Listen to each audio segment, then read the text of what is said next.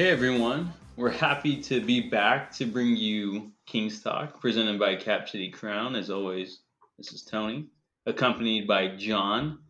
Um, man, what a what a fun time to come back to do this podcast. Uh, Kings have won two preseason games, both by thirty or more points. Keegan Murray's looking like a stud. You know, the whole team. I, I know it's just preseason, but I mean, man, that team looks good. They look fluid. The ball movement looks good. Um, it's just you know, with the season about a week away, it's just you know, I'm getting really excited for for what's to come. John, how how are you feeling about all of this?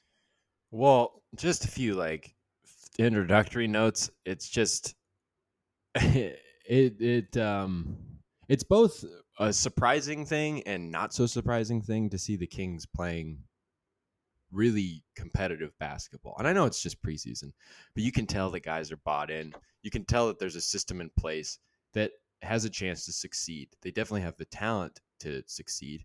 And, you know, we kind of knew this. You know, it's a huge stark contrast from what you're used to seeing from the Kings. I mean, there's usually hope. There's been a lot of hope at the beginning of seasons. But, you know, this one seemed really backed up and this was this is what makes it not so surprising was the way things closed last year. After they got Sabonis oh man right then it was just like a flip of a switch you know? And other components started coming together. Fox was playing better. You had contributions from a guy like Trey Lyles who's going to be a contributor this season. You had Davion Mitchell step up you know? It, it, things like that. And so it's both kind of amazing and also kind of like yeah he, this is exactly what I expected. Um, but there are, uh, I feel like it's a little bit more of the surprising thing because it's a little better. Uh, I know it's really early, but they, they, they, things just seem ahead of schedule.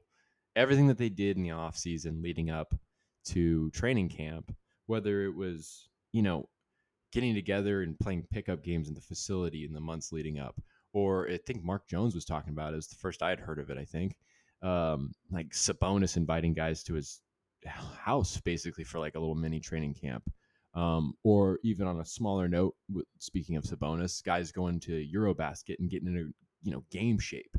Um, you know all these things have put in. Uh, another thing I should add is Mike Brown's. Uh, uh, he had each player have the meeting with the player development coach so that everybody was clear about their role I mean, all these things were, it was such a thoughtful and meticulous process leading up to this that, I mean, it's paying off because, you know, the pace, uh, the Trailblazers on Sunday night, they, they, they look like a team that was playing, you know, their second or so preseason game. You know, um, a couple guys were hurt, um, couldn't play, but, um, you know, guys didn't look great. Um, and they they look like they were figuring a lot of things out, Lillard included. And um, you know, the Kings they look ready to go almost. I mean, they're figuring things out in terms of the lineup and whatnot. But it's just incredible because everything's just flowing and grooving, like you're saying, on both ends of the floor. Obviously, there are things to work on, but at this point in the preseason, it seems it seems like there's reason to be excited. Everything's being substantiated here. And, you know, there's a lot to get into. And so we're going to just need to get into this piece by piece. Um, and I think one of the big kind of storylines right now is the starting four position because it's kind of like a movie that was written that's really cliche and you're sitting there, you know, just kind of playing along with it like we know Murray's the best player of the essentially three guys that could start at the four. You know, KZ Okpala and Trey Lyles. Talk about them in a second. But it's like it's it's like a predictable movie. You kind of have, especially with the whole aspect of the rookie who's not going to be handed anything. And I don't know. It just seems like I know how this one's going to end. And Murray is to start with him. I mean, he's he's playing like one of the best players on this team. And again, it's early, but everything from summer league to here, he's just looked like an NBA player. And of course, maybe something happens when the lights come on in regulation or, in the regular season. But I don't know. he just looks so solid. He's just plugs right in. He'll do what he needs to do. Um, he, when he got plugged in early into the first quarter against the Trailblazers, because um, Okpala wasn't. I think he had an early foul, um, and he wasn't playing great in the first half, uh, really at all. Um, and Murray came in, and I think Murray missed his one shot that he took. Um, and he wasn't like filling up the stat sheet anywhere, but you could tell the team was playing better. He went in there, he was he was plugged right into the situation with the starters, and he did not try to do too much. He plugged right in. He just helped them. And I think he ended up uh, in that quarter, you know, while Okpala had a minus something, uh, or maybe a plus, like maybe just a marginal plus one or something. You know, Keegan Murray had a plus eleven from just like his presence being out there. The Kings were obviously playing better, and then you take into account when you do need him, you have him coming off of screens or whatever, um, or the split cut action or whatever, getting him open. He has so many ways to score the ball, and it just seems like that three pointer is just my, he's one of the he's right up there. Was one of the best three pointers on the three point shooters on this team, it seems. And there's so many things he can do, whether he needs to be a factor or not, you know, a big factor or not. I mean, it just seems like whatever you need him to do, he's going to do it, and he's confident, and he's poised, and I don't know. I feel like I could talk about Keegan Murray all day, um, and I feel like you could do the same. So, you know, how good has Keegan Murray been? I mean, Keegan Murray's been he's been fantastic. It, it, from summer league through two preseason games. I mean, you can argue in the two preseason games that he was the best player on the floor each night. I mean, five for six from three on Sunday. Um, and I mean, what was he like four for six or four for five on the Monday before? I don't remember exactly. like that was a little long ago. But man, just that three point shooting alone, he's you know he's shown defense. He's shown he can rebound, even you know you know get some block mm-hmm. shots, some steals. Oh, he's just you know he's just so much better than I imagined. I mean, I was hoping he'd be good, and you know at one point in his career, but he's just showing it right off the bat. It's so quick. Um, you know, summer league MVP, and now just showing up to preseason against you know actual NBA talent instead of you know, summer league, you know, whatever you want to call those. I mean, I guess some of them are NBA talent, but a lot of people are fighting for spots in the league. So uh, it is nice seeing him do it against, like, you know, Jerami Grants and Damian Lillard's out on the floor. But um, it'll be interesting to see if he can replicate all this in the regular season.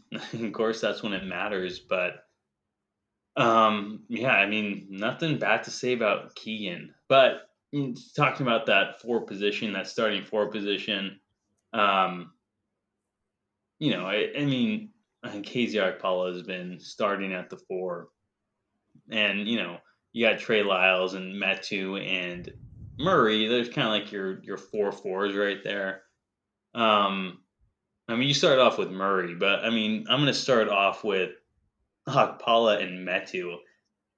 if this team wants to be a legit team, a legit playoff pushing team, then Okpala and Metu can should not see this floor very often this year. Um, if they are, then I think that's an issue unless they've shown vast improvement. They're just, you know, they're just not, they're just not that good. they're not like top of the rotation guys. Definitely not starters. I mean, Metu started what like ten something games last year. Uh, that tells you a lot, and I, I think they're far past that. You got a guy like Trey Lyles who is a good player. He, I would not want him starting on this team. Um, I, but I think he's a great piece off the bench. But you have Murray, you have this guy who just seems to like fit in so well with this team and what's needed, especially adding that three point shot around Sabonis and Fox. He has to be your starter. Um, if you want to be a legit team, he will start. I get it. Brown probably wants to, I don't know, make him earn his minutes. And it is, it is kind of interesting seeing Okpala start just because he's probably going to be the 14th or 15th man inactive each night. Um, you know, I don't know. Mike Brown and him are kind of close from, you know, their national or their Nigerian national team days, and uh, but I mean, I think it was always Murray's job to lose, and after his last two preseason performances, it's uh, yeah, it's his. Yeah, I think to stick with Murray for a second, it's just like you said, it that it's the the, the idea of making him earn it. It, it for, I've noticed that some fans almost think it's a little ridiculous, um, but it's like whatever. It can't hurt. It seems like Murray thrives on that kind of mentality. Um, I think you're right. He's the if he, he he's he's proving that he's one of the best players on this team, and to maximize that, it's important for him to start. And there, but there there are also reasons though, just to keep in mind that it shouldn't be crazy about an idea of Trey Lyles starting and it actually being beneficial to the team. And let me explain why. Not necessarily saying this is how it's gonna go or this is how it should go, but there's an argument to it. First of all, Keegan Murray in the second unit, that's a lethal second unit. And Keegan Murray would still probably close games. He would be a focal point in the fourth quarter. Um, he'd be in there, you know, almost every night. Did we talk about Davion Mitchell being in the closing lineup? He would be in the closing lineup often, but Murray would be in the closing lineup regardless if they're up, down, close, whatever. You know, I feel like I just feel like he's just he does everything. He plugs into whatever position you need him to play, whether it's more out on the wing or more as a four. He's he's got it going, and we talk about all the things he can do offensively. Um, and we saw that with that second unit in the first preseason game. And I get it's just one preseason game, but in Los Angeles, that would be killer. But more importantly, think about Trey Lyles. Trey Lyles came to this team last season and he became an instant factor when he was a starter. And he, I don't know that he closed a lot of games. And I feel like he didn't play like a ton of minutes, but he was a starter. He was a steady presence and he was productive, very good on the glass, kind of as always, but as a shooter too. And one of the things that's really important to note about Trey Lyles is that he, I think he's played a little over 120 games as a starter in his career, and he's played somewhere around 350 games as a 300. It's 126 games as a starter, 323 games as a reserve. As a starter, his field goal percentage is 45.9%, three points 38.6%, free throw percentage is 76.7. Those all drop when he's in a reserve role, and he's in a reserve role more often. Yeah, 43% from the field, 31.8 from three, 72.7 from the free throw line. Um, obviously his rebound numbers are the same. Are they're a little higher as a starter because you're getting a little bit more minutes, but you know, uh, there it's it's six total rebounds a game as a starter uh, as opposed to 3.7 as a reserve. Again, that is kind of in relation to the minutes, but there's a drop off in numbers there. Trey Lyles is historically a better player when he's a starter, and we saw that last season. And in the game against Portland, who started the second half because Okpala was really bad. You're right. We'll get to him, and I'll get to him in a second. But Trey Lyles started the second uh, half, and Trey Lyles was not good in the first half, and he was not really a factor at all in Los Angeles. Again, in that reserve role, and he comes out starting with the starters, and he was pretty good. He hit a he hit, he hit two threes. He was solid. He was active on the glass. He's always going to be. He's really one of the best offensive rebounders on this team. Um, I know that the two offensive rebounds he got on Sunday night were on the same play, tip and miss, tip in. But um, you know, it's very clear that it seems like he seems settled in. He he he might be more comfortable with the starters. I'm willing to admit that maybe he just needs to get comfortable with the second unit more, and he could easily be doing the same stuff.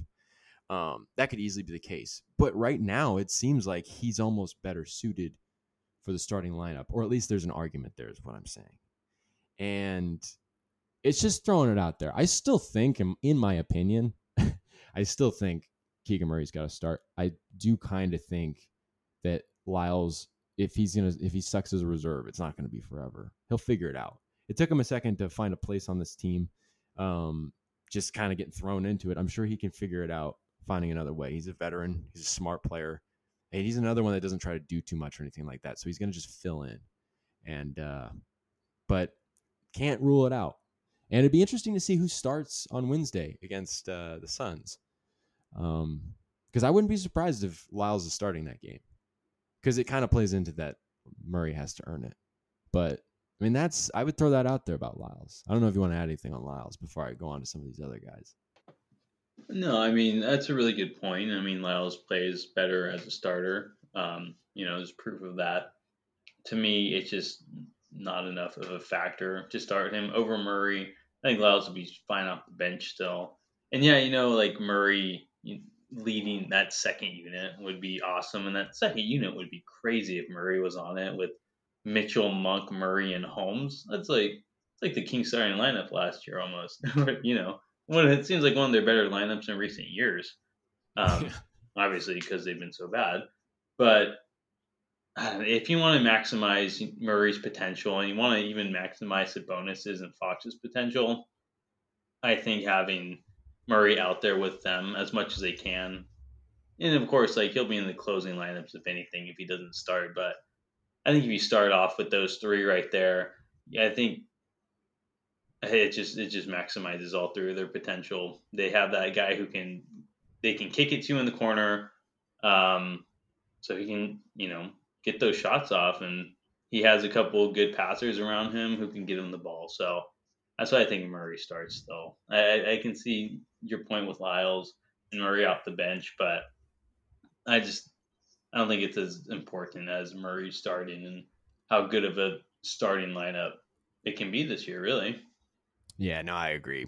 I totally agree. I just do think I I, I think Murray will be the starter probably all year, um, barring a setback or anything like that.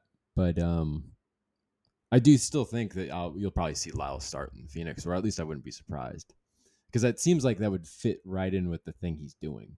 You know, I mean, also, I, it's probably still more likely that Okpala starts at the four because I feel like he just wants to see and try to get something out of Okpala. Um, and kind of moving on to him, um, you know, it's it's interesting because you have to admit that he's one of the better defenders on this team. But other than that, he's he's not he's not he doesn't have a lot to offer.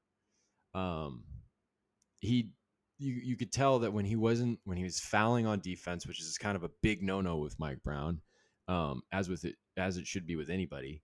Um, and he wasn't doing the little things. And of course, he it's not like he was hitting the three miraculously.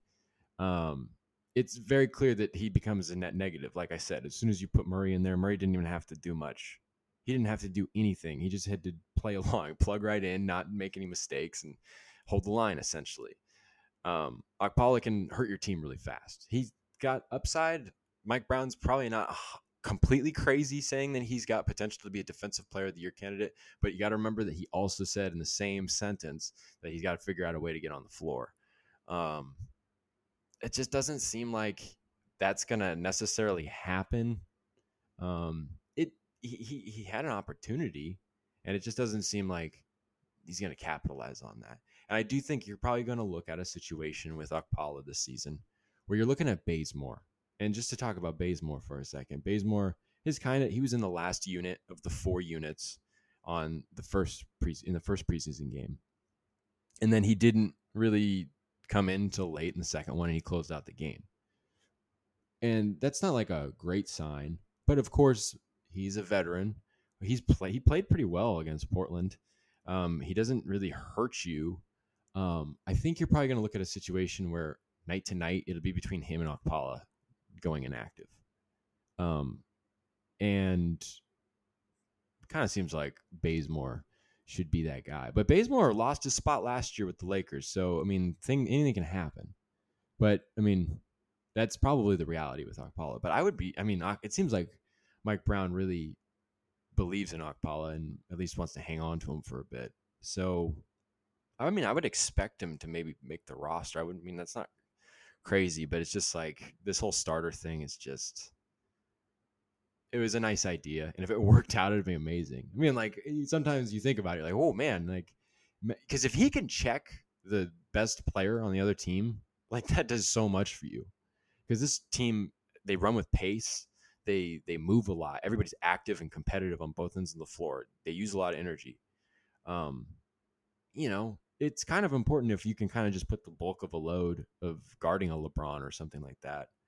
Um, you know, on Okpala, you know, put him on Kawhi Leonard or you put him on uh, Booker, maybe in Phoenix or something like that. I mean, it seems like he'll guard the one through the five, honestly. Maybe not the five, but definitely the one through the four. And like that would be great. But it's just like, I don't know. He, I remember the first three pointer he took against the Lakers, he clunked it off the side of the backboard. And I was just like, ah, that's not a good sign.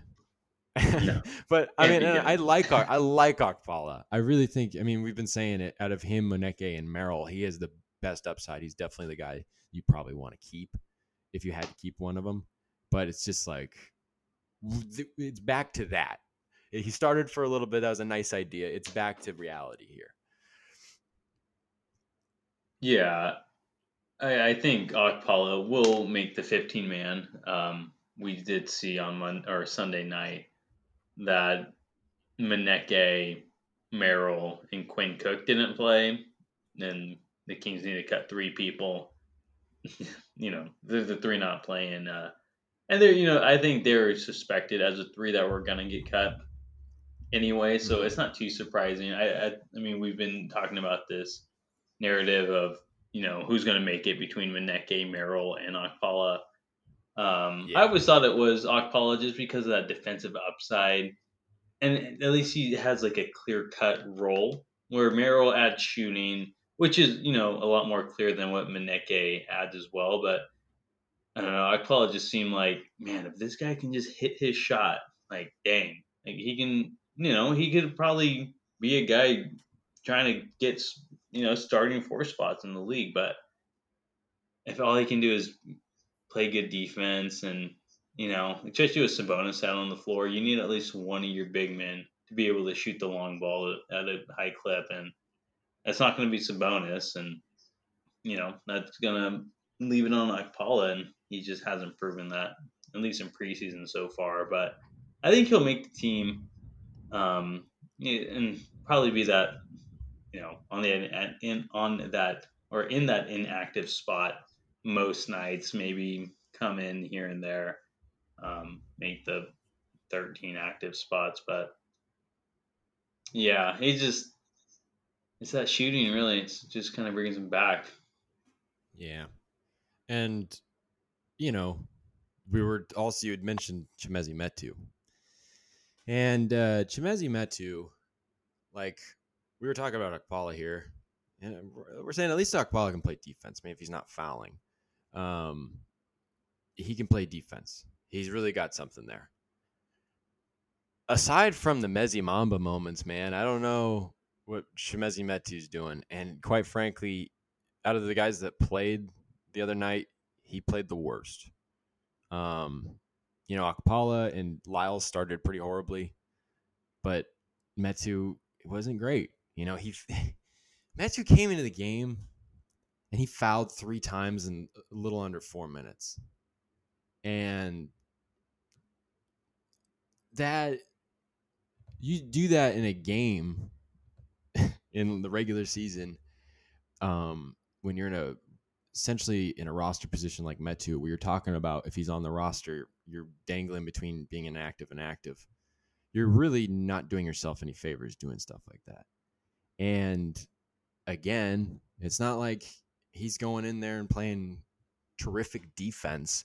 People, I mean, he's not, a, I'm not going to say he's a terrible defender, but one of the things people say about him and that adds value to him is that he's a four and a five. He's got a big enough body to play the five. He's guarding Nurkic a couple of times last night. One of his fouls last night was on Nurkic. He couldn't handle it. I don't think that, I don't know that there's as much defensive versatility as maybe it's played up sometimes uh, about him. Maybe I'm making that up. Maybe I thought that just myself. But, you know, it's just like you watch him and you're like wondering. And he went 0 for 4 from three. And I feel like maybe like two or three of them, it's like, yeah, those are the ones you needed to take. But there was one, I think he, it ended up being late in the shot clock, but before he'd gotten the ball, he'd had the ball, and I think he'd kind of been holding it. And just like that's so antithetical to Mike Brown's move it defense. You could hear Mike Brown all last night on the sideline. It was amazing. It was great. You could hear everything he's saying. And you're like, oh man, this guy is a great. Uh, he's throwing out directions, fantastic, and a lot of coaches do. You just don't get to hear it, but it's just like I don't know. I didn't hear Chauncey Billups doing that as much, or at least as loud. Um, Mike Brown was engaged and everything like that, and you know, man, uh, you know, Metu just he did. I, I don't know if he was yelling at him when he should have been moving it there, but it's just like you're getting these constant reminders all night, and it's just like there was a couple moments. It wasn't just him. I know like Keon Ellis held it a little bit, and a couple other guys in the final unit. It wasn't like the most free flowing thing, but um, they're working some stuff out. But you know, Metu, that kind of almost sums him up. He's not. He's kind of got some bounce to him, but he's kind of like not explosive or anything. It just seems like I don't know. Like Tony, I know what you're going to say here because I'm going to ask you a question. I know what the answer is going to be, but I'm going to ask it anyways. Um, what do you think Chimezie Metu adds to this team? And I don't want to be mean or anything like that. I like Chimezie Metu. I root for him. He had a Mezzi moment uh, all throughout the end of last year. He was great in the final like 12 games or whatever. He was awesome. But it's like, I'm not seeing that now, and you're not going to just wait around for that. But what does Metu do? Uh, I mean, what does he do better than most people on the team? I guess be a spark of energy off the bench. Uh, like I've said in the past, he was the one to throw down dunks and you know get the get the team and the fans into it. But I mean, other than that, I I, I haven't I didn't really care for Metu personally. He's only made the team in the past years by default, and now he's actually on it, you know, on this Kings team that actually has some real talent trying to grab some roster spots. And I think it's it's really starting to show and show what Metu is. I, I mean, I'm amazed this dude like got some starts last year, but I guess that just showed how weak we've been at that four position for the last couple yeah, of years. Looking looking for something. Yeah, but I mean, you're saying that he's a like a five or a four. I I don't think Metu should ever be playing the five. I think at points he's an undersized four. I think he gets away with it because he's a bigger guy and he's athletic, so he can you know he has that kind of mis- mismatch body uh, type for a four. But uh, I mean, I he's supposed to be a three point shooter. I mean, like Chimezie Metu, like in theory, is a stretch four. I don't, I'm not saying that's what he is, but that's how like the Kings have used him in years past. Uh, what did he shoot from three last year? Like thirty percent, maybe yeah, maybe like, not even yeah. that high. Was yeah, it thirty? Did he even get to thirty?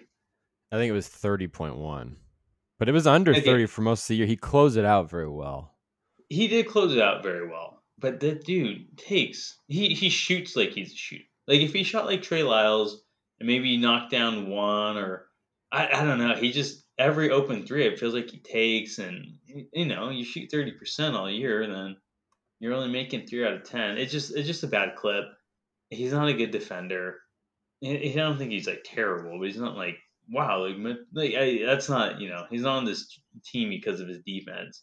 He's in he's on this team because he has potential to be a stretch four, and I think you know he's over he's overstayed his welcome personally. I just I don't understand it. I'd rather have Okpala on this team. So at least, like I was saying, at least Okpala adds in defense, and you know you're going to get that from him. I, I would rather even have Moneke. At least Moneke is you know, like, okay, I don't know what this guy's going to. Yeah, here you go. You know who I would rather have? I would rather have Sam Merrill. Sam Merrill. The only reason Sam Merrill has no chance of making this team is because he's in a very redundant position. Like you don't, you have Huerter, Monk, Davis. You even got, you know, uh, Bazemore, and you got other backup guards and uh, Mitchell and Dellavedova, presumably.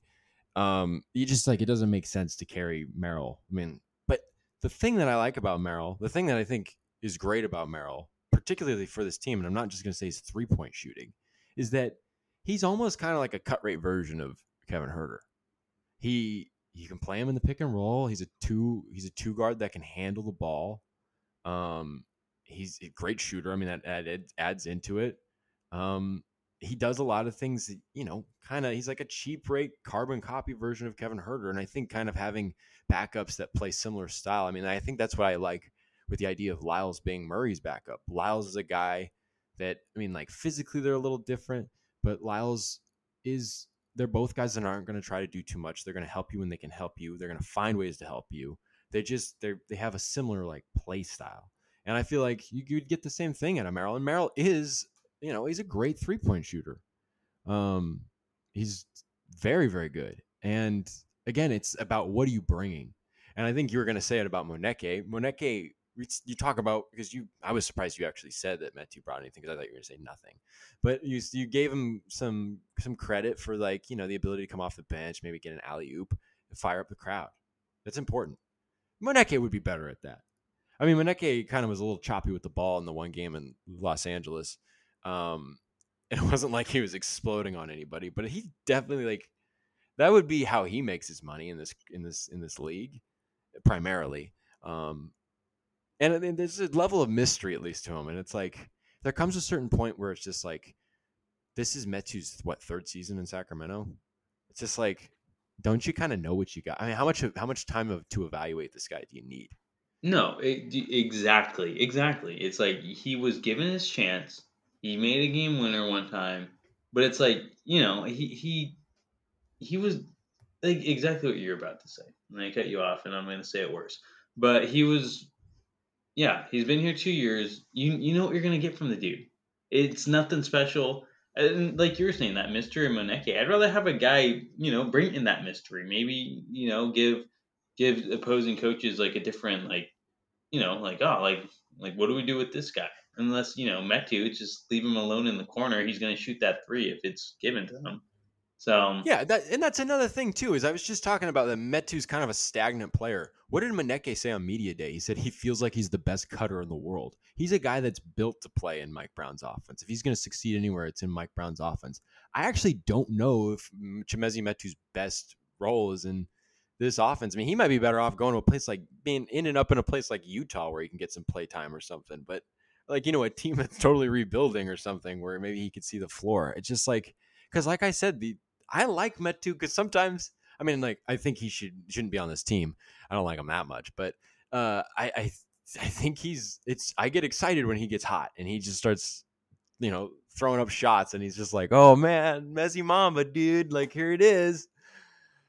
But it's like it's like what we were saying. It's just like you got to get to reality at some point, and he's been here long enough and that's just kind of it's kind of tough but that's just kind of the reality of that situation but not yeah, to 100%. not to not to continue digging on them but um just we were talking about guys that uh the guys that didn't play against portland that might get cut and um you know another one of those kind of training camp battles was the starting point guard position or the third point guard position there was no ifs, ands, or buts about the starting point guard position. But that third point guard position on the roster was very much a two man battle between Matthew Dellavedova and Quinn Cook. And I think both of us kind of felt like Dellavedova had the edge. But there was reason to believe. I know James Ham kind of posited at the beginning. Although I know James Ham's opinion of Dellavedova has really changed since getting to know him and seeing him in the on, on the practice floor. But um, you know, there were re- reasons to believe that maybe Quinn Cook, with his three point shooting um, and better injury history, could be the the guy. But Dellavedova seems like he'll be that guy um, by all you know uh, appearances, um, and he's I, he's just good for that. He's just he, we were talking about it. I mean, like he's got a little bit better size than Cook, although not exceptional. But really, what you like about him is the way he plays, the way he communicates, the leadership. He's such a. You see him out there playing with like Queta, uh, Ellis. I mean, he's out there with like Bazemore last night, but it's just like I don't know. You just kind of feel like he's babysitting, and it's not like that's no disrespect to Queta and Ellis, but they're not NBA players. Uh, Ellis is, I think, gonna be an NBA player probably in a year or two. Um, Queta, he's coming along. Um, we'll see. Um, he definitely has a lot of confidence, Neemias Queta. I mean, he is a he's a confident dude. But um, you know, they could be NBA players soon, but they're not NBA players now. So it's just like you have Dellavedova out there, and I don't know. I just I just feel like he's a good. He's he's perfect for that role, and in a locker room presence too. I think that could be a huge thing. So, you know, I don't know. Quinn Cook played for Stockton last year. Maybe that's a pipeline thing where he'll go play in Stockton again. Um, you know that that could be the thing. Um, as with Merrill and Moneke too, they, they they may very well end up there, unless I think I think they'd be free to grab. But uh, if that doesn't happen, I would imagine they'd be in Stockton. But um, Dellavedova is the guy, and uh, like I said, it was kind of what we expected. But I don't know if there was any, if there's anything that surprised you about Dellavedova or anything like that, or Cook.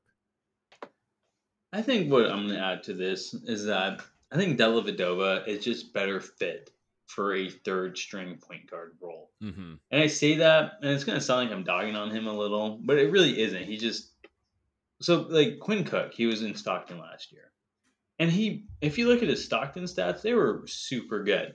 And so I just see Quinn Cook a little more as a guy hungrier to prove it in this league still, a little more than Dellavedova, where Dellavedova knows like he's if he got this role, he'd be third string, a locker room guy, kind of like a teacher like that. Where I think Cook, like I think it'd be harder to put Cook at that third string spot. Like if I you're asking me who my second string point guard is, I'd rather have Cook than Dellavedova personally. But as a third string guy, you want Dellavedova, guy with championship experience, a guy with leadership qualities, right? Or Cook, he just seems like to me personally is that he still wants to prove it that he can make it in this league. And maybe if you throw him out on the floor, he's going to do too much. Or Dellavedova, you know, he's just going to play it smart. He's going to play it cool. And so that's why, that's why I kind of always like Dellavedova at the three, or as the third string point guard over Cook. Mm. But you know, n- nothing against Cook. I just think for that role, it's such a specific role and a role that's not going to see a lot of time on the floor. I just think Dellavedova will provide more quality minutes than Cook. Like I'm saying, I think Cook would be your better second string, but as a third string, I think Dellavedova fits a little better. He just, I think, Yeah, I think- he would just be more cool and collected. And I think you're right to subs- you know to kind of add to that point that uh, Dellavedova is just a better fit. Um, if like Fox or Mitchell misses some time, like Dellavedova would slide up to the number two, but it's not like you'd see him in a heavy dose. There's so many ball handlers on this team. Um, I mean, like, of course, you'd want to have a floor general out there. That seems like an important thing. So Dellavedova would get his time, but it's not like he'd be the primary guy. Obvious, uh, all of a sudden in pick and roll things. He would definitely be still playing that leadership role. And the idea that having, you know, whoever the other point guard is that didn't get hurt, having Kevin Huerter and Malik Monk as guys that can, you know, handle the ball in the two man game. Terence Davis was showing last night that he could do it, you know? And you also have Murray and Barnes, even. And like the ball handling thing's not going to be really an issue. So it's like that even makes it, you know, even when Dellavedova slides up to number two, which I would imagine would happen a few times. No, you know, nobody plays. Not everybody plays 82 games. Um, I think in that way, just the way the roster is constructed, the ability for so many guys to play on ball, like it won't force Dellavedova to do too much, and it probably helps him too that he's got that mentality where he's just he knows his role, and Cook would know his role too. But I think you're 100 percent right, um, and that's kind of also uh, uh like another thing that was kind of interesting going into it was it's just like that just kind of that really added to it it's just like yeah but like let's think about this really like cook was probably you can probably make the argument that cook is the better overall player but Dellavedova his intangibles um his on-floor presence like i said the way he's communicating and talking to everybody i feel like there are a few times in the game against portland it's just like whenever he's on the screen and in between plays or as a timeout going into a timeout, coming out of a timeout. He's talking to some younger guy. Um, and, uh, you know, that's just, that's what you want to see, especially with a coach like Mike Brown who's talking all the time. So, yeah, I think Dellavedova is, is just a better fit for the role and the team. But, um, you know, we've been talking a lot about, uh, kind of the, uh, the bottom half of the roster mostly. Um, here. Uh, we have you know we were talking about Murray being the the four, but you know that's still up in the air, I guess. But there are four starters that we know: De'Aaron Fox at the one, Kevin Huerter at the two, Barnes at the three, and Dom- Domas at the five. That um, obviously looks good on paper, but seeing it over the last two preseason games has been really fun to watch, especially watching them. Like I think Fox and Sabonis. I mean, the guys were missing shots in the first game. It was nice to see guys like hitting shots and things kind of working out.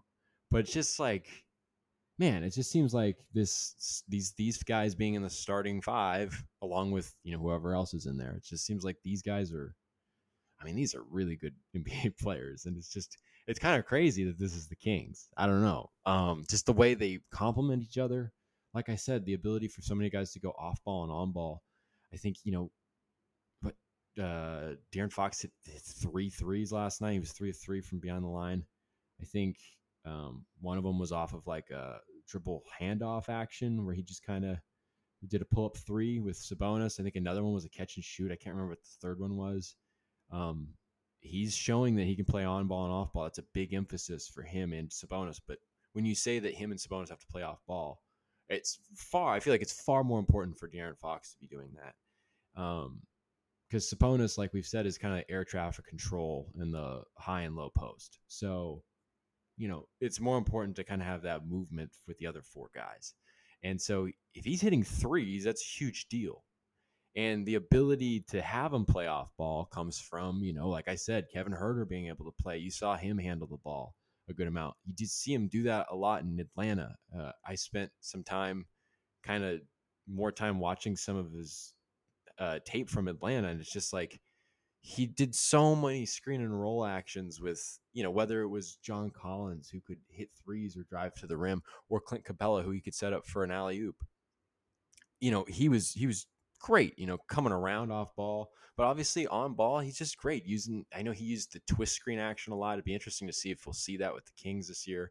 I don't know. I mean, like I'm sure that. uh you know, I don't know. No, I don't know if a player's preference is I don't even know if that is a player's preference. But you know, you see so many different things. I don't want to get bogged up here.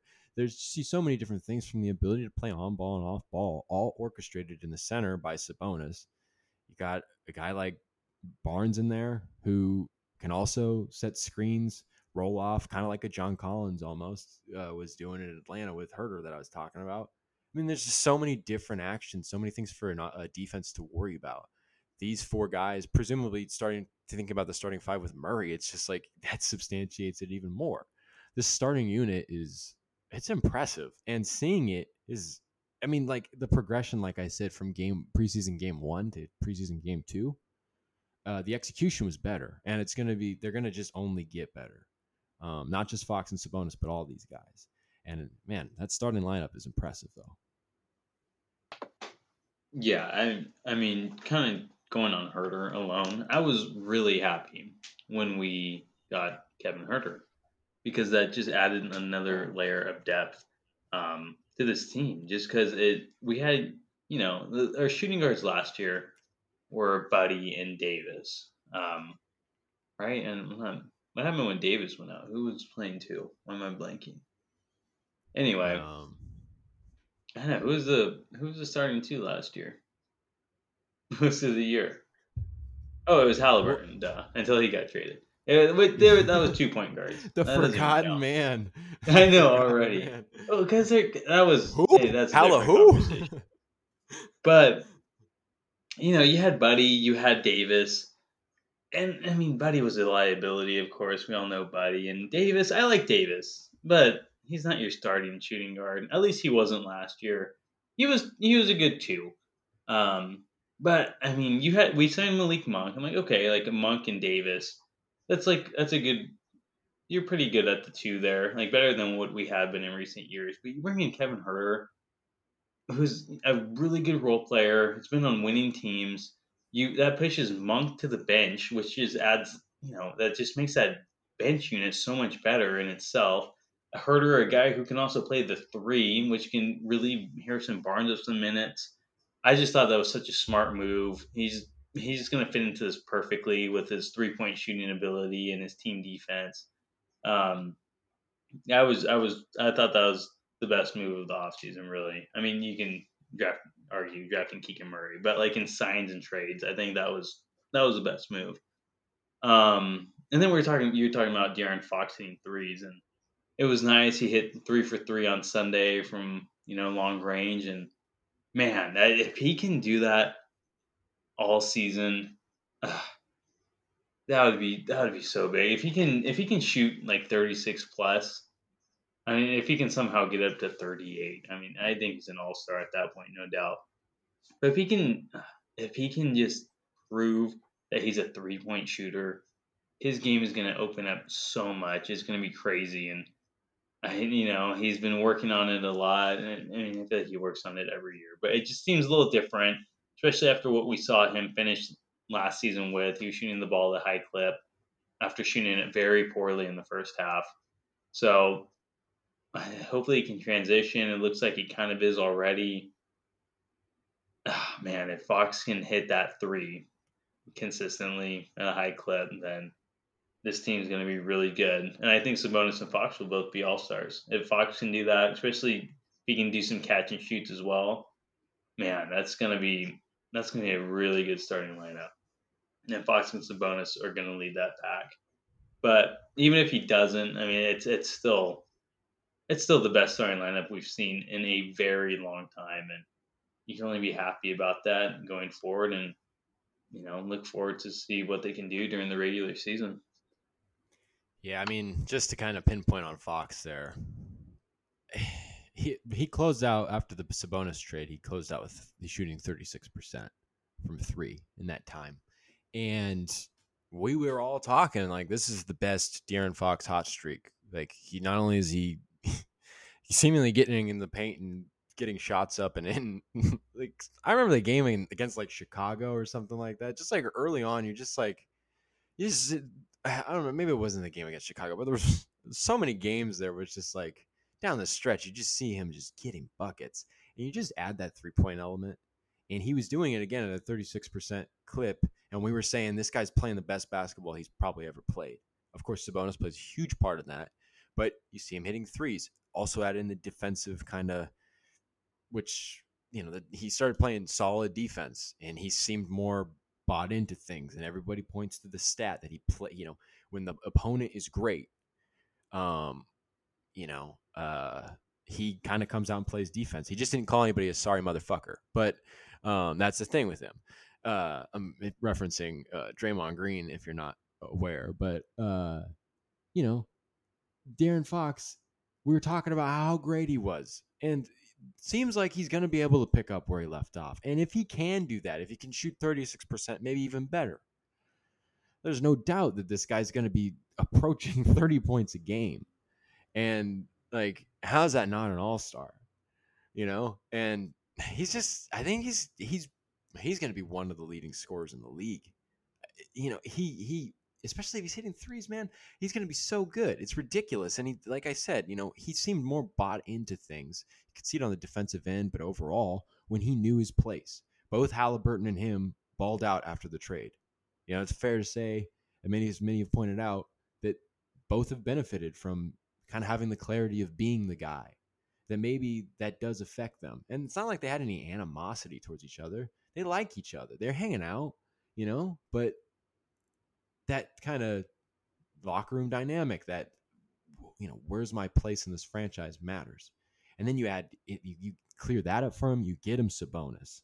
You give him that you know not just the best facilitating big that he's ever played with but the best in the in the world.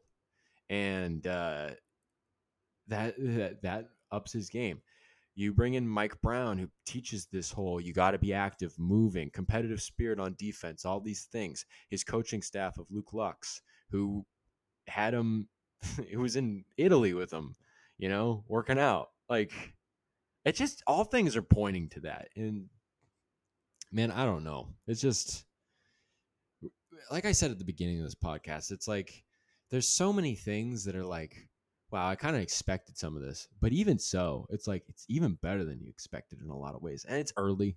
I don't want to. I don't want to get ahead of myself here. They haven't played a regular season game. They've only played two preseason games, but it's just like all signs are pointing to being on the right track, which is all you can ask for right now.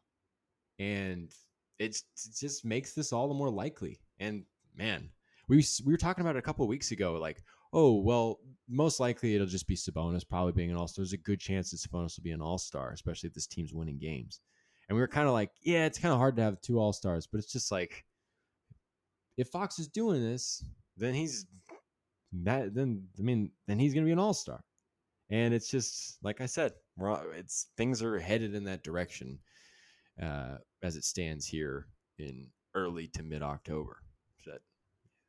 Man, Fox is it's crazy to think about what he'll be able to do.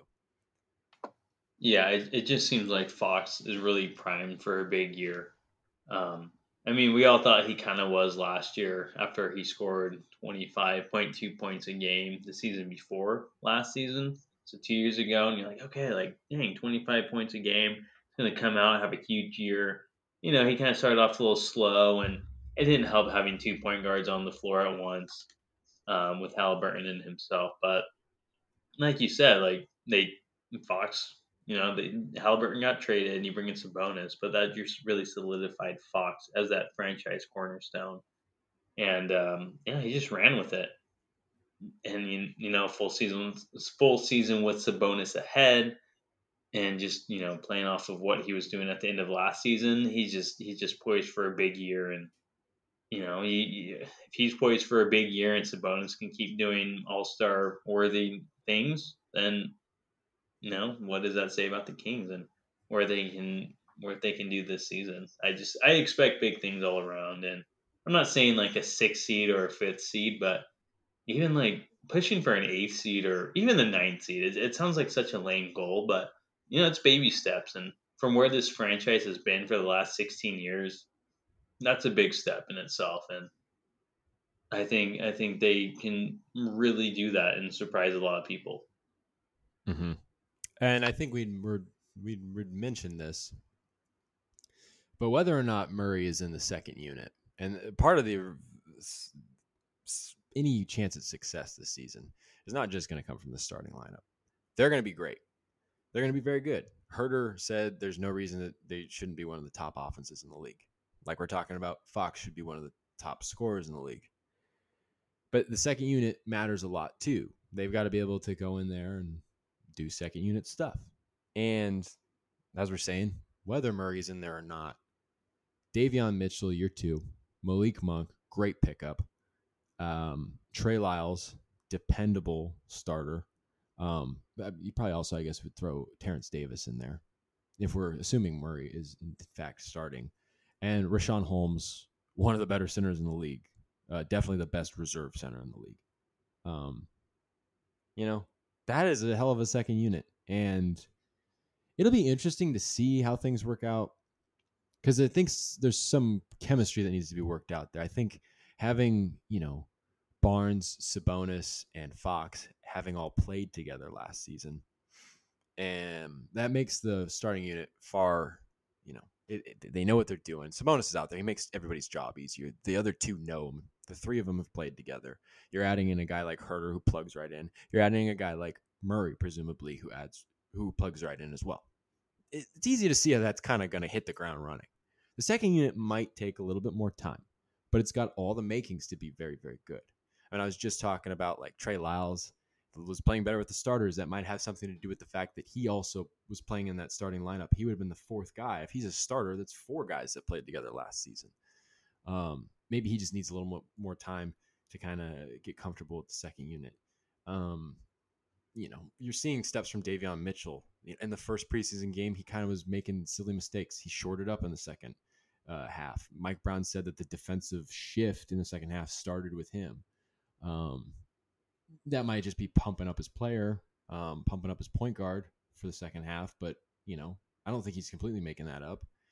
Um, you know, Monk is getting more comfortable. You, you know, we're going to get out of Monk. I mean, he's going to be the bulk of the scoring off the bench. He can handle the ball a little bit. Uh, he's going to be really interesting to watch. Um, uh, Lyles, solid, but just needs to get comfortable. Holmes, great role man um, set screens, set up alley oops, talk about energy off the bench. I mean, that could be him. Uh, this second unit, if they can just kind of get comfortable, and it'll be interesting to see in the um, Portland or in the uh, game in Phoenix if they can make that kind of next jump. Uh, it'll be interesting to see what these guys can do and if we can see these five guys on the floor together against Phoenix. But I mean, you give it a couple of games into the year and they start figuring things out. I mean, this could be this could be such a useful, you know, component of the team. The second unit, the five guys in the second unit. I mean, that's it's impressive. And do you know someone who I'm really excited to see this year, who's basically getting zero attention? Is Harrison Barnes, and Uh, yeah. that's because I've been I said it when we got Sabonis last year, was that Barnes was being utilized as the number two scoring option, which should never be the case. And now with Murray stepping up, as you see in preseason and what he did in summer league, it's like you were saying, like, yeah, I think Murray could be the third option. Like, yeah, yeah, maybe. Like, I think that's pushing it. But shoot, after seeing what he's doing, like, I totally understand where you're coming from. You throw Barnes at the four option on scoring. Um, I mean, you know, maybe even the fifth behind Huerter or Monk, even. Yeah. You know, just just a reduced role from what he's had to do since he's been on the Kings. And yeah, he's not going to score 17 points like he did last year. Um, you know, because he's not he's not the second second guy to score the ball. But I just think he's going to have just a very nice year. He shoots the three ball at a high clip. I think he's gonna he's gonna benefit it from he's gonna benefit from all of this a lot. Um, you know, he's not gonna have those burnouts that he usually does mid season, and I, I just really like Barnes. I was really hard on Barnes at the beginning of his Kings tenure, but I, I really fell in love with him last year, and you know, he's just, he's perfect for this culture. He fits in with this team really well. I mean, I feel like he fits in with any team really well. He's just you know, good three point shooter, good defender. Um, I think he's to be, he's to have a really good, yet probably quiet season. But I'm excited to see what he can do with a reduced role and a role that he is meant to play, you know? Yeah. What did he do in Golden State? He wasn't even close to being the primary option. And when the ball came to him in the playoffs, he hit his threes. I, think you're going to see a return to that. Harrison Barnes, you got to make the playoffs first. But everybody points to it. Look at his shot chart. And we wrote about this at the beginning of training camp. One of the questions about Harrison Barnes is is he still the third option? Well, probably not. You know, when you have Murray and Huerter, you know, uh, and that's probably a good thing. His shot chart when he was in Dallas was all over the place, and then he started to play better in Sacramento. Um, as James Ham at one point noted, when he started shooting simply either within 10 feet or from beyond the arc, limiting any other shots. Uh, it was a cleaner shot chart and a more efficient shot chart. He is just, he's able to be such a heavy impact and efficient player by not having to do too much. It just seems like throughout his career, that's kind of the thing with him. He's very good. He's very talented. You'd like him maybe to be like, I mean, like, look at the beginning of last year, you know, or like the first game of the year like how many points did he score against Portland last season on opening night? And it was like, oh my God, is Harrison Barnes going to be an MVP candidate? Obviously, no, but it's just like he's so much better suited as a fourth or fifth option, like you're talking about. And he's a guy that's going to do what he needs to do. He's going to hit his shots. He's going to play in the pick and roll game, stand in a corner. He'll do anything. He'll cut. He's a great cutter. Um, I think another thing that gets kind of over uh, overlooked um, well, Mike Brown actually said it at the end of the, the Portland game, so it didn't get overlooked at all. But Harrison Barnes had three offensive rebounds last night uh, against Portland. He's good. He's he he wants to get active on the glass. You take the scoring load off him, like you're saying, and he's gonna be able to kind of spread out and do other things. Be more active on the glass. Be a better defender. I always talk. We always talk about how he's like he's not a great defender. I mean, he's like a solid team defender. He's probably gonna thrive in this Mike Brown offense in this Mike Brown kind of uh, style defense. But it's like, well, you're taking that scoring load off him. Maybe he'll be a little bit better one on one. You don't want him to be on an island against anybody, but maybe he's a little bit more effective with less of a scoring role. So I think you're absolutely right, and I think spot on. It, it, there's so many things to talk about. It does kind of get overlooked, and he kind of is when you think about it. Of the starting five, you know, Fox and Sabonis, everyone wants to talk about them. Huerter, you're talking about he's like the great pickup. Murray, the rookie that everybody's got their eyes on that's surprising, not really surprising everybody, but you know, is is playing great. Barnes kind of gets forgotten. And I think that's a great point because he's going to have a big year in a, in a way that's not going to be like blowing off the stat sheet. He's just going to be you're gonna, granted he doesn't get traded, um, which you can't rule that out last year of his deal. Um, but I mean, like you think about it, it's like I don't want to be too optimistic and like uh, sappy um, because it's a business, but it's like you know maybe he has a great year not playing a huge role and he can kind of not take up so much money and be with the team going forward or something like that. Doesn't that kind of serve a similar purpose if he can just kind of because I'm sure that if he's winning playing a starting role here, he'd be more than happy to stay. I don't want to overspeak, but finally getting some stability, seeing things being done the right way. I mean, I don't know. Like I said, I don't want to get ahead of myself on that, but it's just like he he can really have a big year. He could really make things interesting going forward with the whole idea that he could very well be traded or he might not be here next year or maybe he will be. I don't know. Um, it's a great point about Harrison Barnes. Just to add what you're saying about not thinking ahead, I mean, to think ahead a little, the small forward free agent class uh, next offseason is very, very limited. So holding on to Harrison is probably not a bad idea unless you can get one in a trade. I'm just saying. That's a good point. And I mean, Barnes is a good one, and he's only he. I know he's going to be, well, he's 30 this year, and so he'll be 31 next year. This guy takes care of his body, arguably. You know, he's he's almost best in class in terms of that, and he's modified his game, and he's almost gotten better with each year. And of course, you're getting to a point in your career where you're going to start to plateau and decline, maybe even in production. But if anybody's going to kind of extend their prime a little bit, be Harrison Barnes, right? At least I would wager. Yeah, hundred percent. Uh, he's the one to do it. The way he takes care of himself, and especially, especially taking a reduced exactly, role. Exactly. Exactly. Yeah. it was just a. Yeah, you you got it. Hell yeah. So I think that's a great point about Harrison Barnes. It definitely can't be overlooked. Um, man, very very impressive. Um, but you know, just a few guys that maybe we could touch upon since we've almost touched upon everybody on the roster. Um, talk about the depth of this team.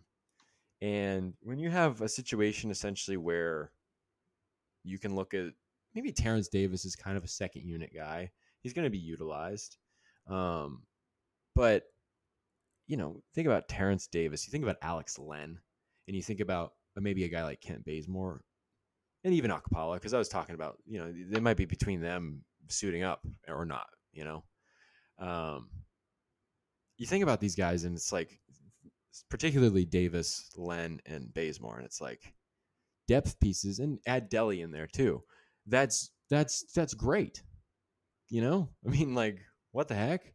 Like those guys are all steady forces um, that you know are going to be able to like Davis in Davis's case, he's going to go out there and be effective. Um, in Bazemore's case, he's going to go out there and not hurt you, and even when he's not playing, he's going to help you. Len, he goes in there. I mean, Len is he's also great in the pick and roll game. He's a big guy. He adds some rim protection. You see him block Damian Lillard on Sunday. That was great. I think Apollo was startled when he found out that Len was on his back. Um, he was backing up as Lillard came to the rim, and Len came up from backside to help and swatted that sucker away.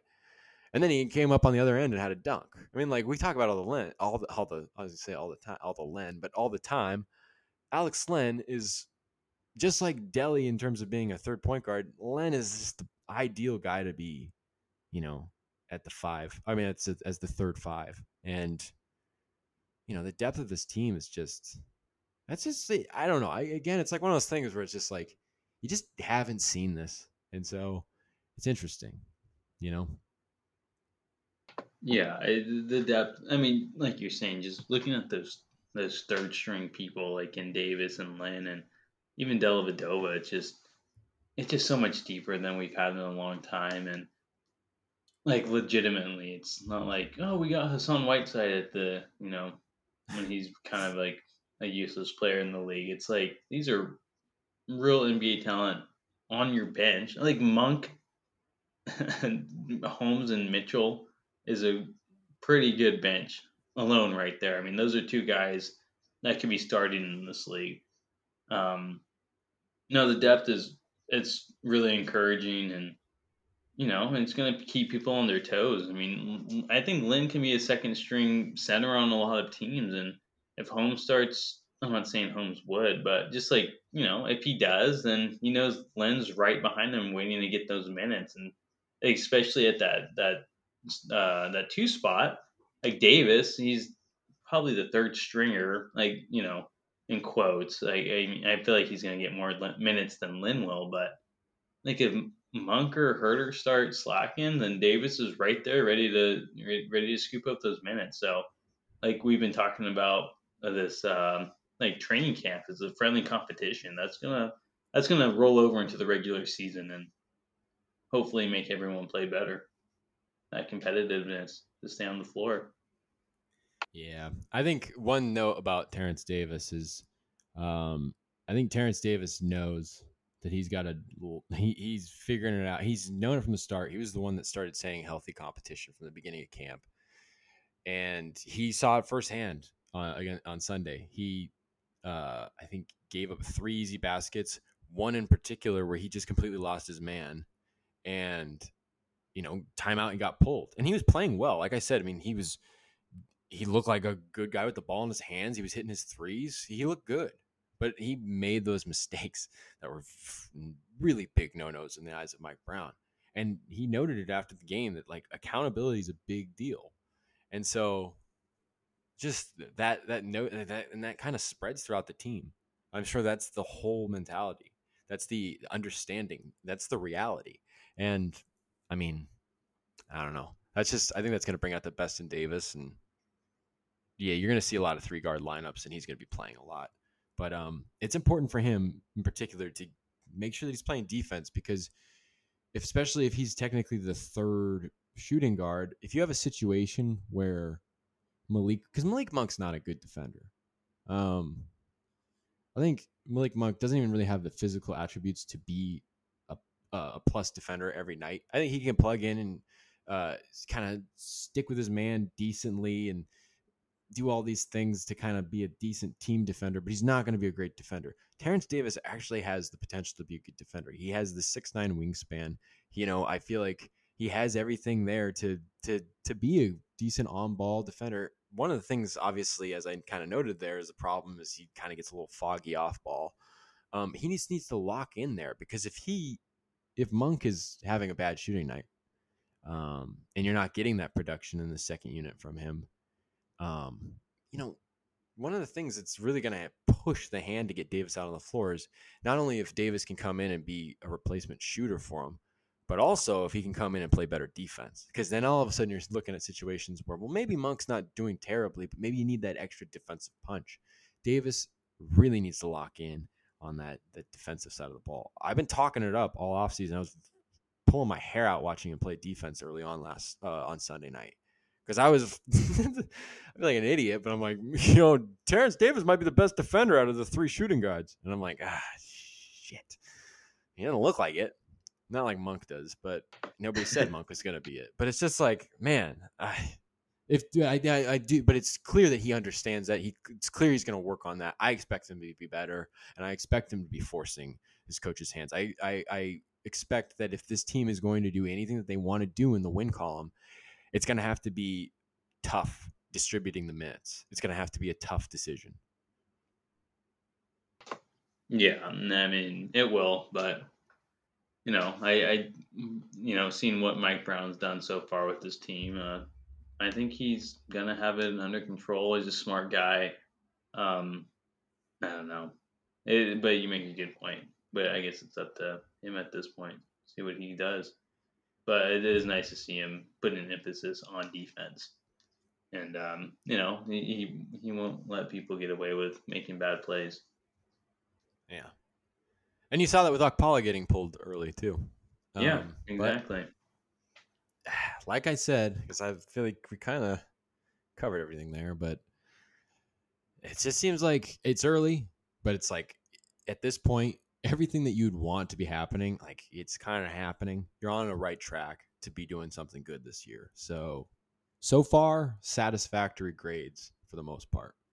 So far.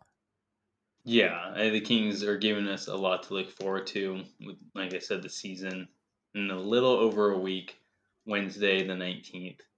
Um, we have another game tomorrow against the Suns at seven. Um, I'm definitely going to tune into that and see what's uh, you know, see if the Kings can keep up their thirty point routings against these other preseason teams. But it's it's been fun to watch so far, and you know, I just want to watch more. Yeah. I can hardly wait for the regular season. It's actually good to watch what is going to presumably be competitive basketball from start to finish. Yeah, it's going to be probably the most exciting season in a long time. So, I mean, just buckle in and I guess enjoy the ride from here on out. It's gonna be a, it's gonna be a long season, but like I said, they've they're, the Kings are giving us a lot to look forward to, and it's hard not to smile after watching these preseason games and just hearing everything going around training camp. It's it's awesome to see and hear. But you have anything else to add? I think that's it. That covers it. All right. Well, thanks for everyone that tuned in, and until next time, have a good one.